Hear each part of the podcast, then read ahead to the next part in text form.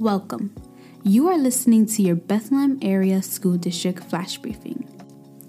Freedom High School will be holding a holiday concert on Wednesday, December 15th at 7 p.m.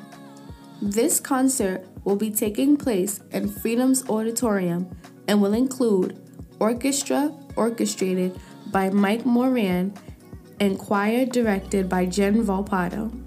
Liberty High School will also be holding two holiday concerts. These concerts will take place Friday, December 17th at 7 p.m. and Sunday, December 19th at 2 p.m., with orchestra being orchestrated by director Alan Frank and choir directed by Julie Wydzinski.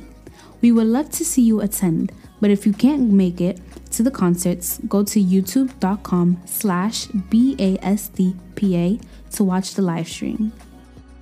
Booster shots are here. The COVID 19 booster vaccination shots have arrived and are in stock. The booster shot acts much like a common flu shot as it replenishes your body's antibodies and immunity, however, for COVID 19 instead. There are often many questions surrounding the booster dose, so we've got some answers to help you out. Who's eligible?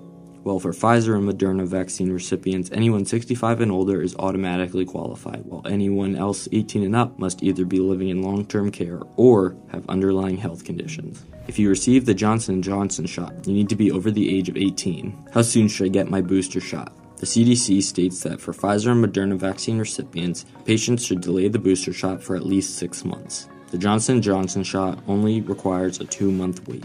The CDC also strongly recommends that booster recipients sign up for the same branded shot they had received with their previous two doses in order to best maintain antibodies. If there are any more questions, concerns, or difficulties, please feel free to visit cdc.gov as well as vaccines.gov. That's V A C C I N E S dot G O V. Stay safe, Bethlehem.